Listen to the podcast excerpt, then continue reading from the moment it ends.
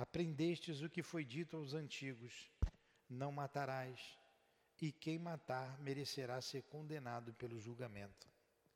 Mas eu vos digo que aquele que se encolerizar contra seu irmão merecerá ser condenado pelo julgamento. Que aquele que disser raca a seu irmão merecerá ser condenado pelo conselho. E aquele que lhe disser és louco merecerá ser condenado ao fogo do inferno. Mateus 21 e 22. Jesus, aqui nos reunimos em teu nome para mais uma noite de estudos em nossa casa de amor. Envolva-nos, Senhor, e permita que os benfeitores dirigentes desta casa de amor estejam junto a nós, o nosso altivo e demais irmãos e irmãs. Em nome desses espíritos amigos, em nome do amor, do nosso amor, minha querida, do teu amor, Senhor, e do amor de Deus acima de tudo, iniciamos os estudos desta noite. Que assim seja. Graças a Deus. Então vamos lá. Capítulo 6 instruções dos espíritos, a afabilidade e a doçura. O que é ser afável? Hein? O que é afabilidade? A Mel perguntou. O que é? Qualidade ou comportamento de quem é afável, atributo de quem é cortês, delicado, benevolência, cortesia, amabilidade, demonstrou apesar do ambiente hostil. Então, ser afável é ser amável, ser doce. A benevolência para com os semelhantes, fruto do amor ao próximo, produz a afabilidade e a doçura, que são as formas da sua manifestação. Então, olha só. A benevolência para com os semelhantes, fruto da do amor ao próximo, produz a afabilidade e a doçura, que são as formas da sua manifestação. Entretanto, nem sempre se deve confiar nas aparências, pois a educação e a vivência no mundo podem proporcionar o verniz dessas qualidades ao homem. Quantos há cuja fingida bonomia, bondade e simplicidade é apenas uma máscara para o exterior, uma roupa cujo corte planejado dissimula as deformidades ocultas. O mundo está cheio dessas pessoas que tem um sorriso nos lábios e um veneno no coração, que são brandas desde que nada as incomode, mas que mordem a menor contrariedade, cuja língua de ouro, língua de ouro, quando falam diante das pessoas, transforma-se em dardo envenenado quando falam por trás. Caramba, né? Está falando de você, Mayara? Não? É de você, Linéia? Não. Também ninguém. Todo mundo aqui é bonzinho, né? Mas não é uma, uma verdade isso. Quantas pessoas cuja fingida bondade, na tradução aí da febre, fingida bodomia, é, ela diz assim: mordem a menor contrariedade, cuja língua de ouro, quando fala pela frente, se transforma em dardo venenoso quando falam por trás. Essa, essa é a tradução da FEB. Lhes agaste. É.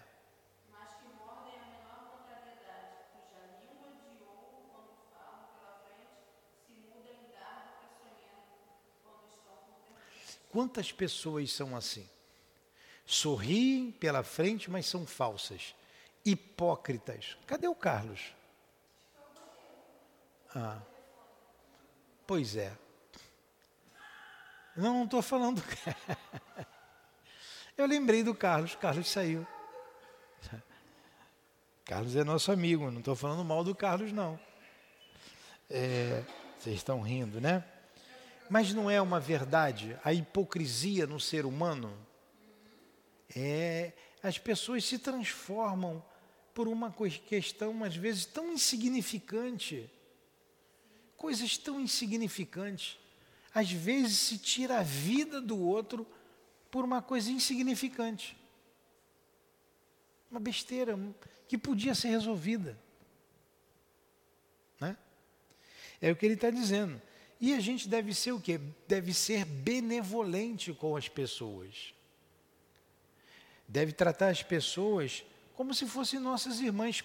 E nós somos irmãos, porque Deus nos criou a todos. Somos todos filhos de Deus. Hoje estamos em famílias consanguíneas diferentes, mas já pode ser que tenhamos tido na mesma família consanguínea em tempos atrás. Pode ser que tenhamos sido amigos lá atrás. Hoje estamos aqui, a gente não lembra, mas todos estamos aqui. E se estamos aqui na Terra, é, chegou o Carlos, vamos mudar de assunto então?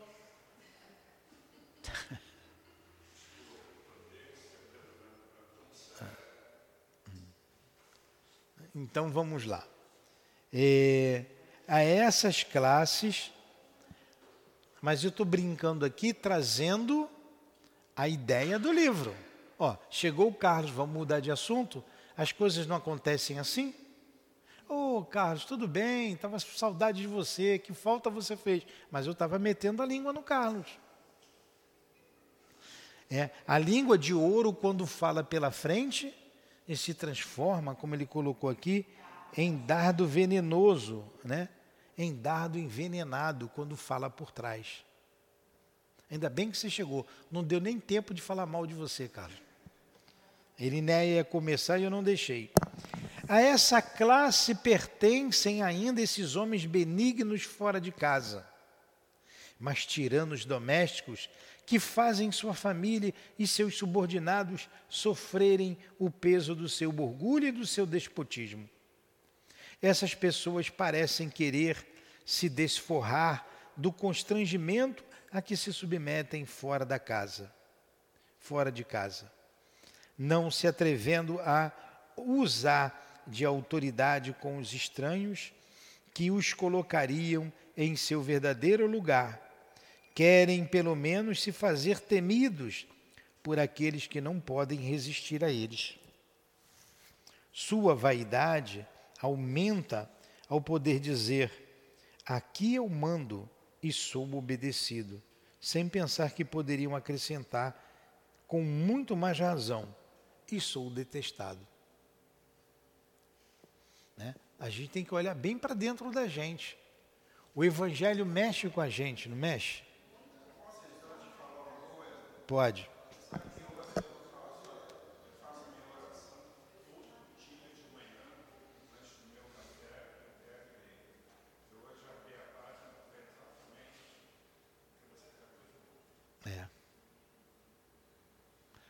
Tem alguém falando mal de você por trás.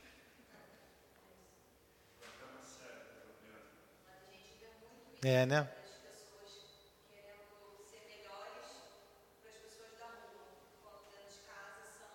Tiranos, déspotas. É. É, na intimidade. Na intimidade nós mostramos realmente quem nós somos. Aqui todo mundo é bonzinho, todo mundo é gente boa. Está todo mundo rindo, né? Mas você na intimidade é que você mostra quem você é. Então vamos continuar aqui. Não se atrevendo de ao, não se atrevendo a usar, é aqui que eu estou, né? De autoridade, é.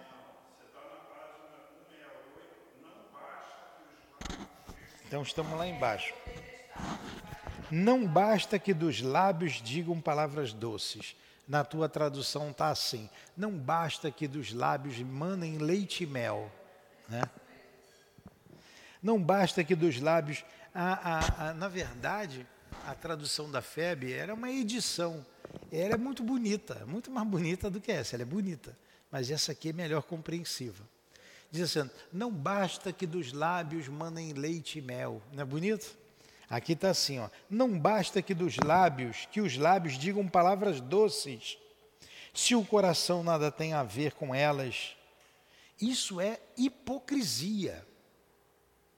Aquele cuja afabilidade e doçura não são fingidos, não se desmente jamais. Ele é o mesmo, tanto diante do mundo como na intimidade.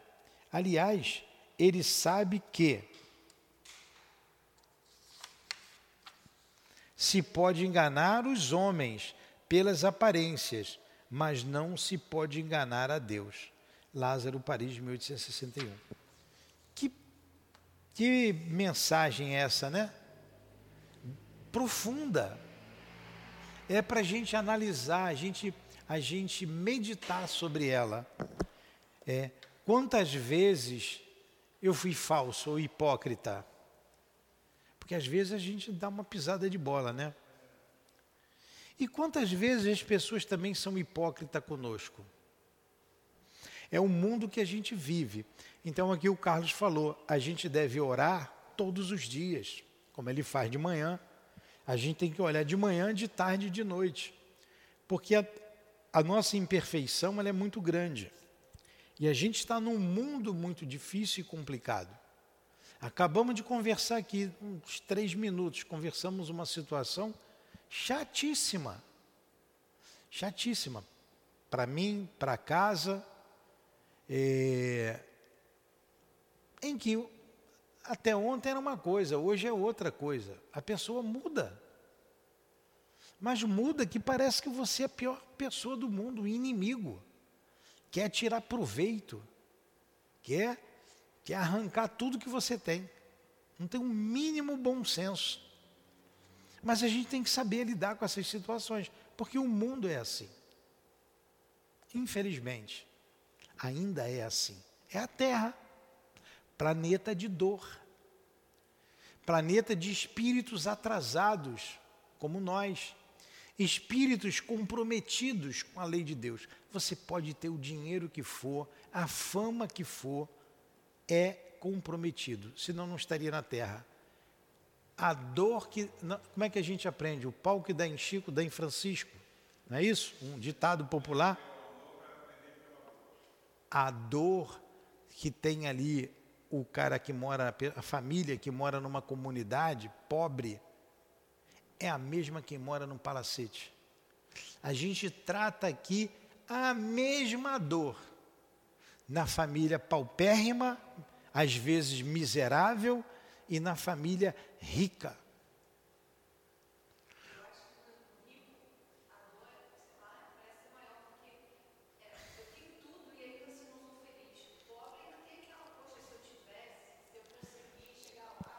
O rico, ele, ele corre mais perigo de perder do que o pobre, porque a facilidade que você que o dinheiro propicia, a, a porta do mundo se escancara para você. Você tem amigo que você nunca viu. Né? É. É. Enquanto você tem dinheiro, você mantém, você tem amigo. O pobre só tem amigo que gosta dele, mas tem que gostar dele do jeito que ele é, né? Às vezes ele tem mais amigos do que. O que pode, o que prejudica o pobre é a, a insatisfação, a falta de resignação, a inveja, e às vezes o pobre inveja o rico, mas ele não sabe a aflição que o rico tem. E hoje, se nós somos pobres, provavelmente fomos ricos ontem, ou seremos amanhã. Porque a gente precisa passar por todas essas experiências. Aqui no Evangelho tem uma, uma comunicação da. É, como é o nome dela? Ela era rica. Condessa de Paula. Ela disse que deixou a prova da riqueza por último, porque é a mais perigosa e difícil. Ela venceu. É. Ah, ali no livro Memórias de um Suicida, que nós estudamos aqui na, no domingo, eu já falei isso algumas vezes, vou falar de novo. Tem um irmão que se suicidou, o nome dele era Jerônimo, lá no livro, né? Jerônimo. O Jerônimo era um homem rico, um produtor de vinhos, lá em Portugal. E ele devia a todo mundo, não pagava ninguém. Começaram a apertar, cobrar, cobrar, ele se matou. Ele se matou. E ficou a mulher e quatro filhos. Os credores foram em cima, tomaram a casa, botaram os filhos na rua. Uma, a mãe, a mulher dele, foi se prostituir com a filha no, no cais do porto. O outro filho roubou, foi preso. A outra, cada um tomou um rumo lá meio estranho, em decorrência do suicídio. Ele, quando vê aquilo, quase enlouquece. Está lá a história toda do Jerônimo.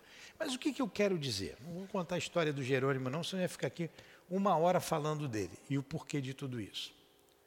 Ele vai reencarnar. É, programa, é programada a reencarnação dele. E qual a reencarnação dele? Ele vai vir rico, muito rico, um fazendeiro, vai herdar a fazenda da família. Ele vai, de lá, a expiação, olha a palavra que é colocada ali, a expiação da riqueza ele vai administrar o bem, os bens de outras pessoas. Ele vai administrar os bens de outras pessoas ricas. É, não está no programa dele o casamento. Vai ser um, um. Imagine um homem solteiro, novo, rico, e está lá no compromisso dele. É, é, chama. Carlos, tu já passou dos 60, está pior do que eu, né? já passou dos 70. Então vamos lá. É, já perdeu a, a juventude, né?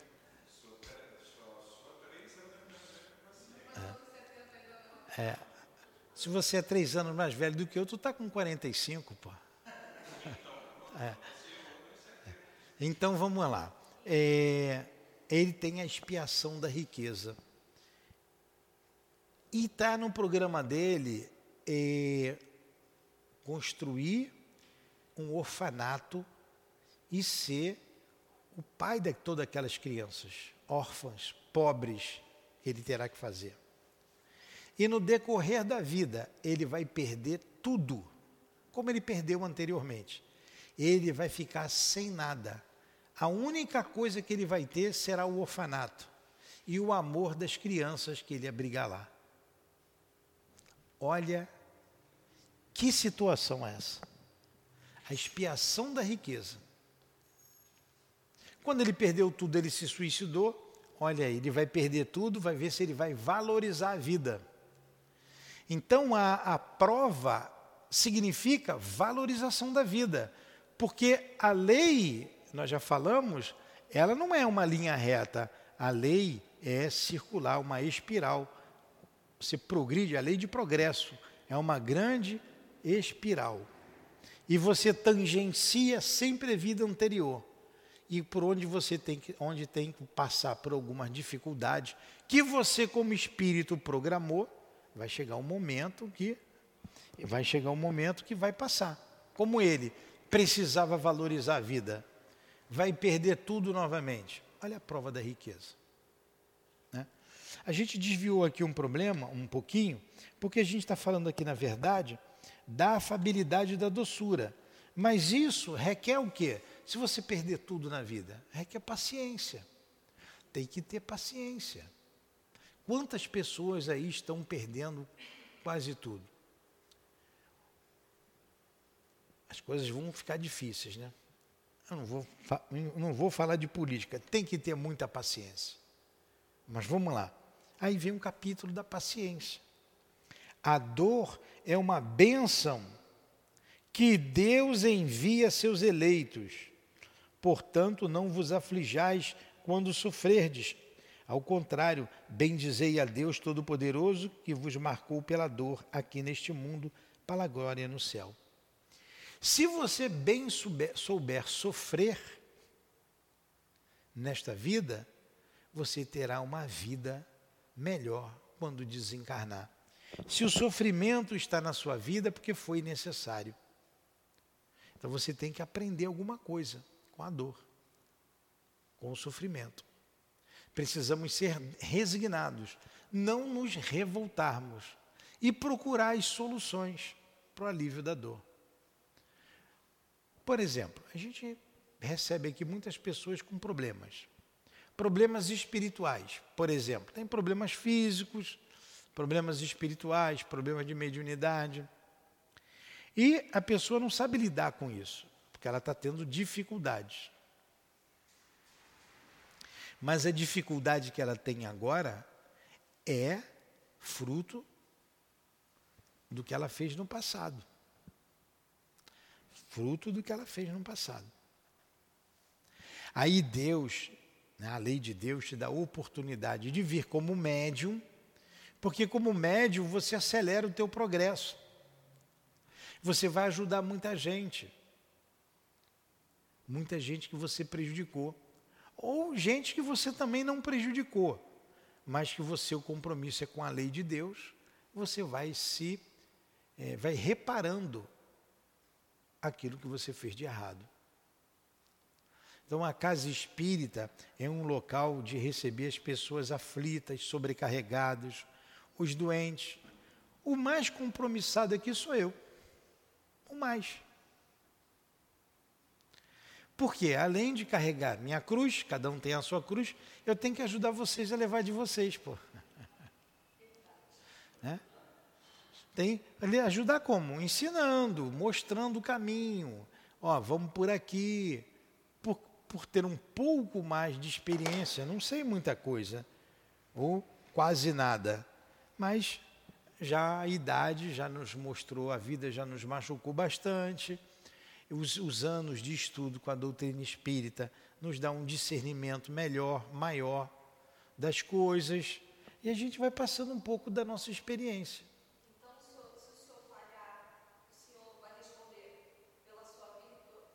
Não, não, não posso responder pelo problema do outro, não tem como.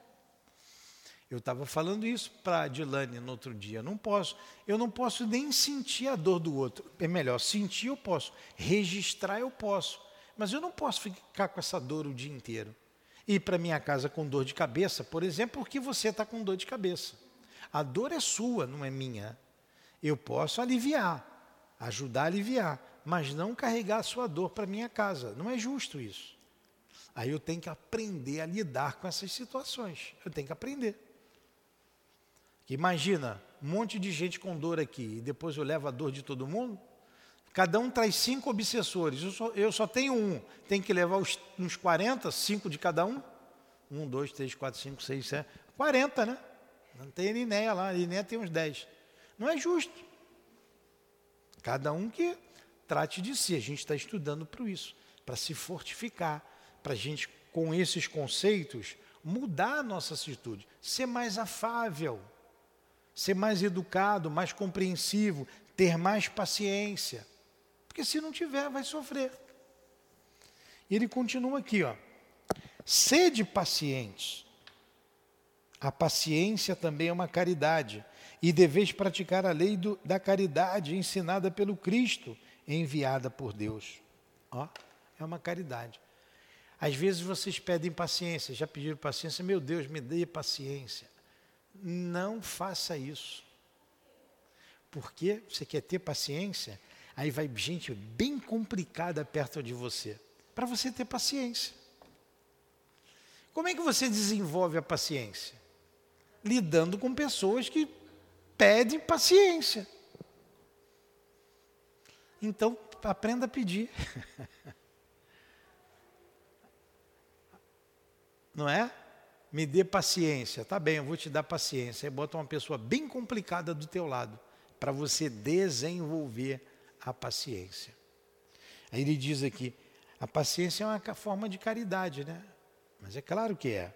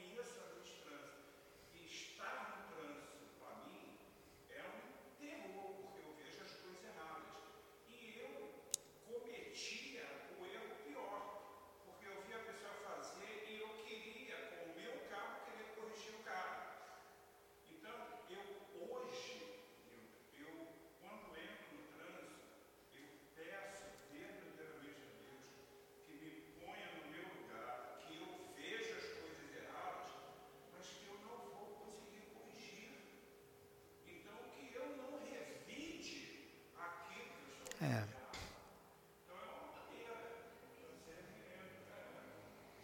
Pois é. É o que ele está dizendo. A caridade que consiste na esmola dada aos pobres é a mais fácil de todas. E às vezes a gente dá a esmola até para se livrar, né? né? Existe, porém, uma muito mais penosa e bem mais meritória é a de perdoar aqueles que Deus colocou no nosso caminho para serem os instrumentos do nosso, do nosso sofrimento e submeterem à prova a nossa paciência. Essa é a maior, mais difícil caridade. Então, nós comentávamos aqui um assunto que a gente não pode falar em público.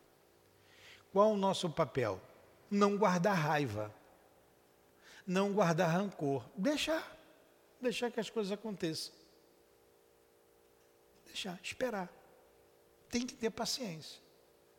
Quando chegar o momento de se resolver, vai ser resolvido. A gente não se preocupar antes do tempo, pré, pré é o que vem antes, pré ocupar. Ocupar antes, você fica ansioso. Você fica desnorteado. Então, isso é ter paciência. Eu vim hoje, olha, eu vim, eu fui resolver um problema lá no cemitério. Fui lá no cemitério.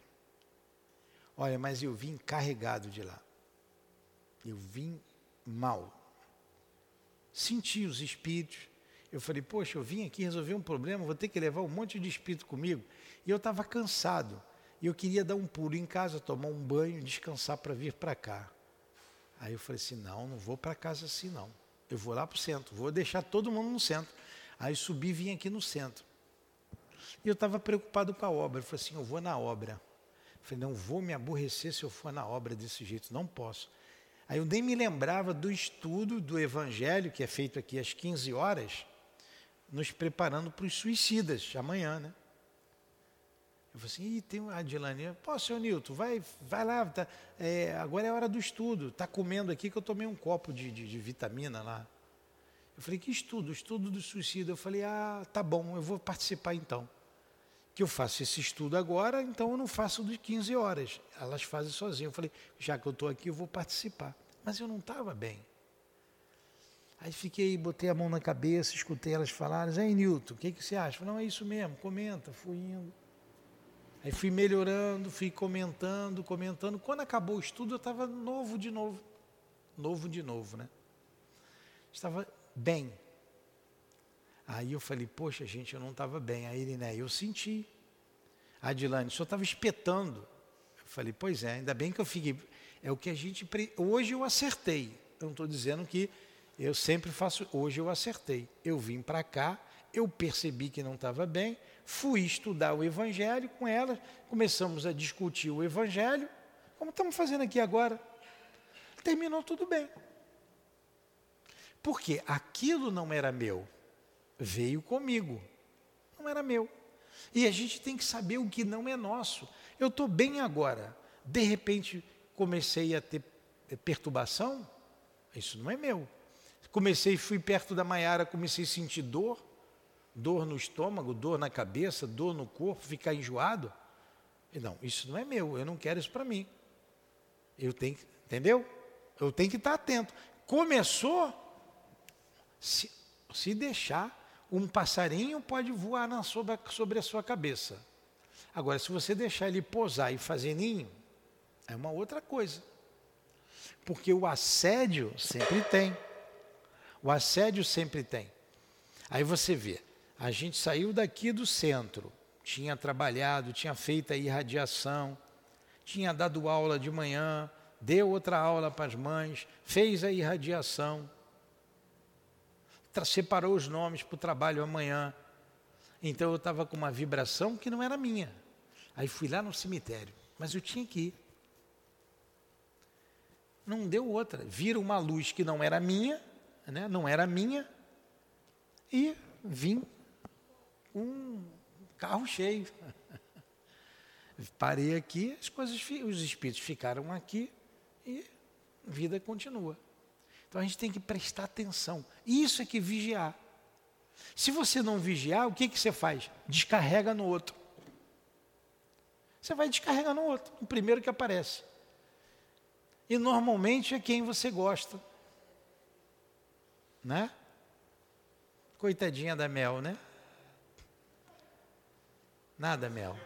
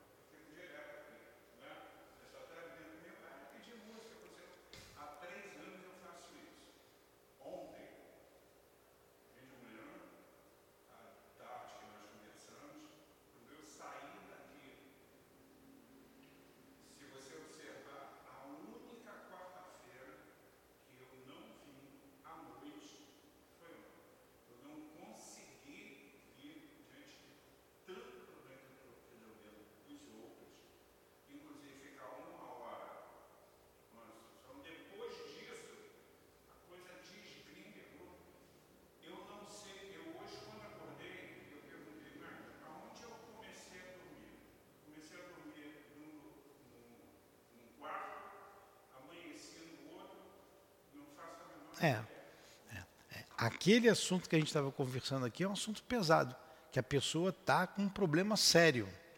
Então, é a mesma coisa. Se você não souber lidar, aí você fica uma hora num telefone. Telefone é para marcar dia, hora e lugar, pô. Mais do que isso, você, aí você traz o problema que não é seu para você, aí você tem insônia, você vai dormir, Acabou ali, acabou aqui, o problema não é meu, fica aí. Eu não posso levar isso para mim. Então, como ele está dizendo aqui, ó, é, a gente precisa aprender a perdoar aqueles que nos ofendem. Ó, perdoar aqueles que Deus colocou no nosso caminho para serem os instrumentos de nosso sofrimento e submeter à prova a nossa paciência. A gente estava estudando aqui anteriormente o livro da Dona Ivone, Nas Voragens do Pecado. Eu fui repetir, porque ele veio pela primeira vez, ela também está ouvindo, não entendi. Você de vez em quando vem, né? Hoje não deu para vir.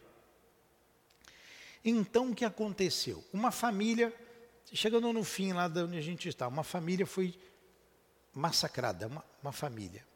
E quem estava com eles lá. Isso aí em 24 de agosto de 1872. Então tem um pouco mais de 400 anos. Os problemas ainda não foram resolucionados hoje ainda. Ainda tem repercussão. Foi lá na noite de São Bartolomeu. E a gente lendo a história ali, o espírito que está contando, que é a dona Ivone, que é a própria Ruth, que ela, ela que participou ali daquela situação, ela que está contando, junto com o Charles, que é o irmão dela, foi o irmão dela, está contando toda a situação ali do que ocorreu. E ele diz assim, ela diz assim, ou o Charles, através da mediunidade da dona Ivone, é, tudo poderia ter sido resolvido agora se ela perdoasse. Se ela perdoasse, a história seria outra. Como ela não perdoou e quis se vingar, ela atraiu para junto dela espíritos que queriam a mesma coisa, a própria, que seria a cunhada dela, planeja, tem um plano macabro para ela se vingar. E ela aceita o plano. Uma jovem, bonita, rica, resolveu se vingar. Aí, ó, quantas encarnações. Aí vai ter homicídio, suicídio, outro suicídio, enfim, outro suicídio, por causa de uma. por falta de perdão. Por falta de perdão. O sentimento do perdão. Chegou a Edilanei? Não, eu parei também. Todo mundo olhou para lá, eu estou olhando. Está mais importante do que a aula aqui? Vou ver até onde vocês vão olhar. Quem é aquela moça que foi para lá sozinha? Diana, Diana, cadê a, a, a, a Dilane? Não, a Diana, tem que ver se a. Hã? É. é Carlos, dá um pulinho lá, que a Diana é. Avisa a Irineia que a Diana está aí. Por falta de perdão. Falta de perdão. Então vamos lá. Aí ele continua. A vida é difícil, eu sei. Ela se compõe de mil insignificâncias, que são como picadas de alfinetes que acabam nos ferindo. É preciso, no entanto, olhar os deveres que nos são impostos e, por outro lado, as compensações e consolações que recebemos. Então constataremos que as bênçãos são muito mais numerosas do que as dores. Olha só. As bênçãos são muito mais numerosas do que as dores, é só a gente prestar atenção. Se você fixar numa contrariedade que você teve, aquilo vai fazer parte da sua vida o dia inteiro. Aquele pensamento fica assim, ó, rodando em torno de você. Tudo perde importância. É aquilo que está na sua cabeça. E aquilo muitas vezes é o mal. E você está se envenenando você está se envenenando com aquele mal. Então, aquilo, aquilo é um mal que você está fazendo a você mesmo, porque você deu importância. E às vezes, falta de perdão, de compreensão. Aí você teve um problema. Você teve um problema. Um problema insignificante. O outro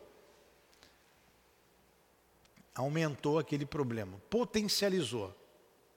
Se você se fixar naquilo, você esqueceu o centro, você esqueceu seu marido, a sua filha, esqueceu todo mundo.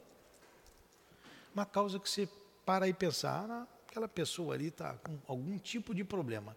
Isso não é meu, esse lixo não me pertence. Faz isso. Esse lixo não me pertence, esse lixo não é meu, esse lixo é do outro. Eu posso até pegar com a mão mesmo, eu não sei ainda me livrar. Faz o gesto físico, faz assim: sai da minha cabeça, esse lixo não é meu. Joga na rua, no esgoto, em qualquer lugar. Sai fora. Meu Deus, me ajuda. Meu anjo da guarda. Me ajuda a ter serenidade e, e pacificação. E segue. Voltou, sai que eu não quero você aqui. A gente faz isso, a gente precisa fazer isso. Senão você convive com um problema, você vai para a cama levando o lixo do outro. Aí você vai sonhar, vai sair do corpo com o lixo do outro. Você vai encontrar com o outro para discutir mesmo como espírito. Então, a escolha é sempre nossa. Você quer sofrer, isso é masoquismo.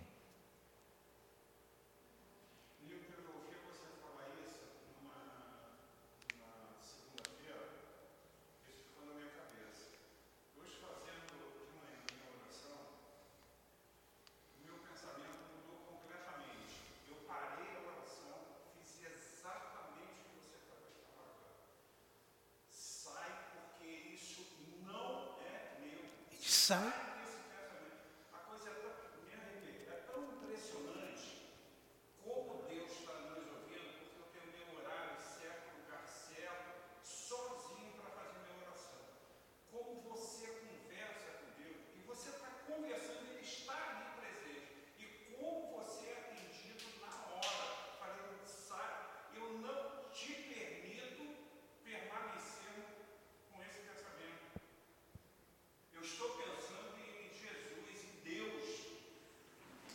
E aí o pensamento saiu ou não saiu? Pois é. Pois é. Pois é. O mal o mal não tem escrúpulos. O mal insiste, o mal constrange.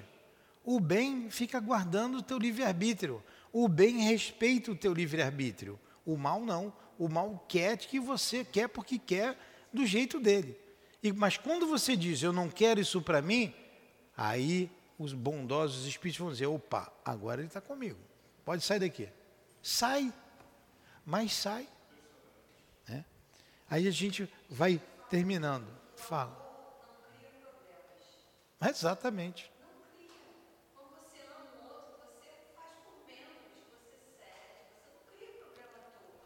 O amor não cria problema, é isso mesmo.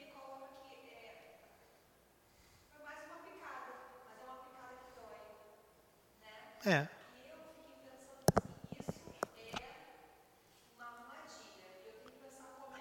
É isso aí. É uma armadilha e é um aprendizado. É porque ela me, a gente conversou também um outro problema que a gente não pode expor, mas é assim.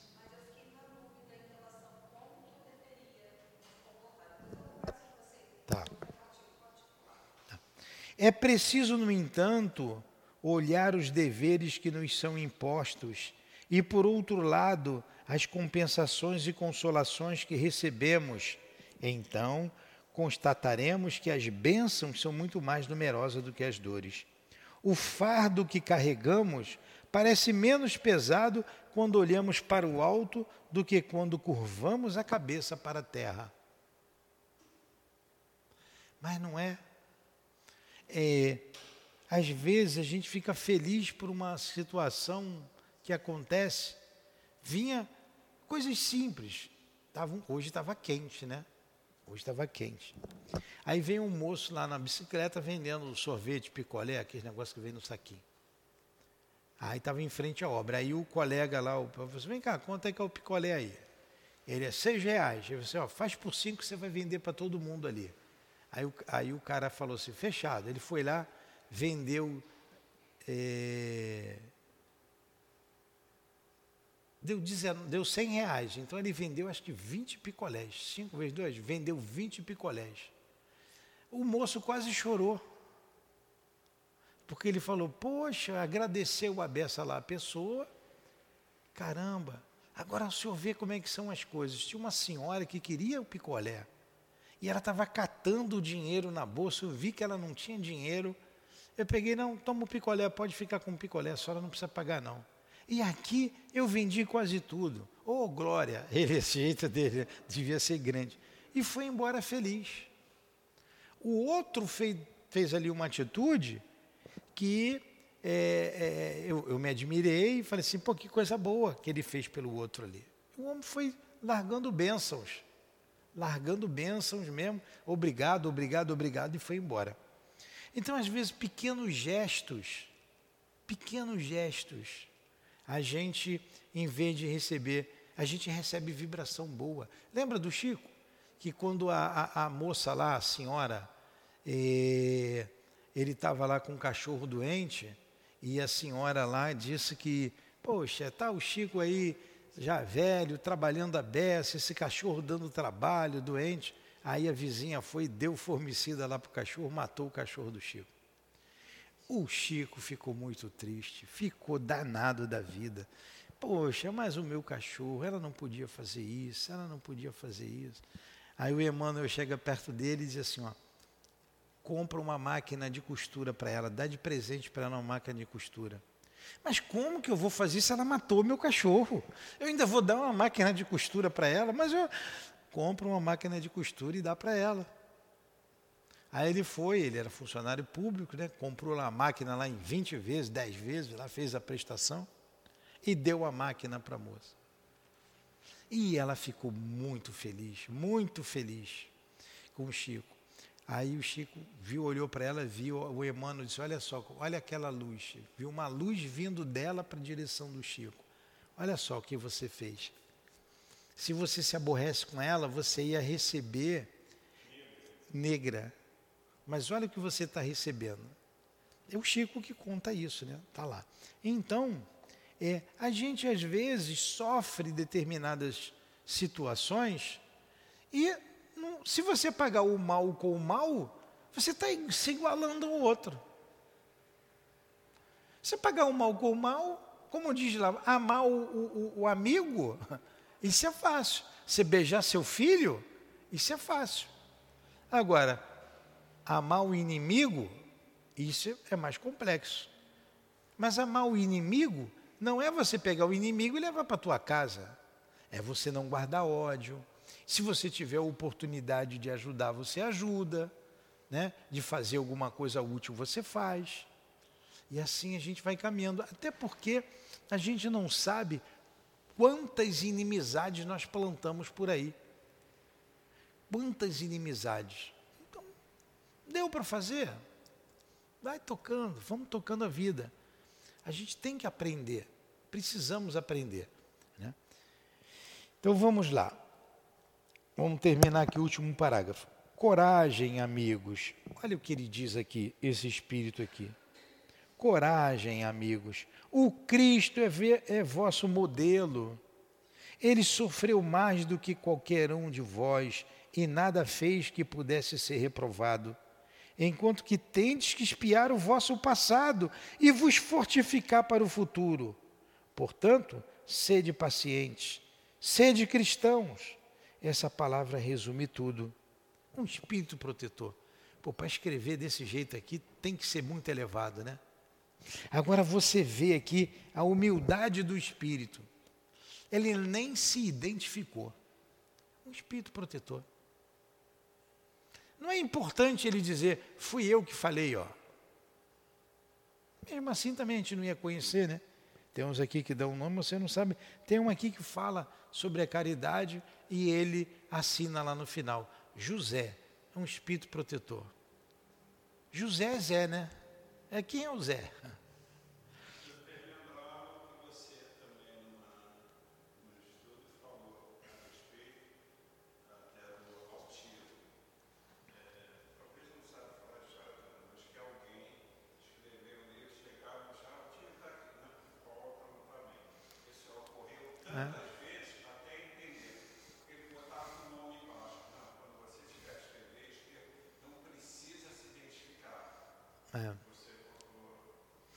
Isso aí. Então, está aí o nosso estudo, a nossa humilde contribuição. A maior contribuição aqui é do Evangelho, do Espírito que nos trouxe a mensagem, e a gente fez uma pequena reflexão tá, sobre isso. Desenvolver a paciência e sermos dóceis. Porque ser brabo, reagir, a gente sempre fez isso. Se a pessoa te empurrar, você dá um empurrão nela, é a coisa mais fácil. Você sempre, a gente normalmente reage. A gente tem que aprender a agir e não a reagir. Normalmente a gente reage. Então aprendemos ali a, na, na, a sermos dóceis, né? quando falamos da afabilidade a doçura, e aprendemos aqui a paciência. Dois textos belíssimos, né? Belíssimo. Vamos fazer a nossa prece? Agradecemos, Senhor, o estudo desta noite, aos espíritos amigos que trouxeram estas mensagens tão importantes para as nossas vidas. Nos ajude, Jesus, a estarmos sempre sob o amparo dos nossos anjos guardiães para que mantenhamos a calma, para que sejamos cristãos todas as vezes que formos chamados para dar o nosso testemunho.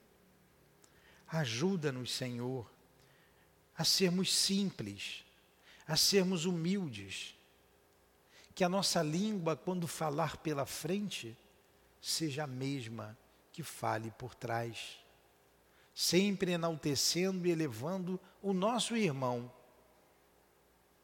por mais que ele tenha errado.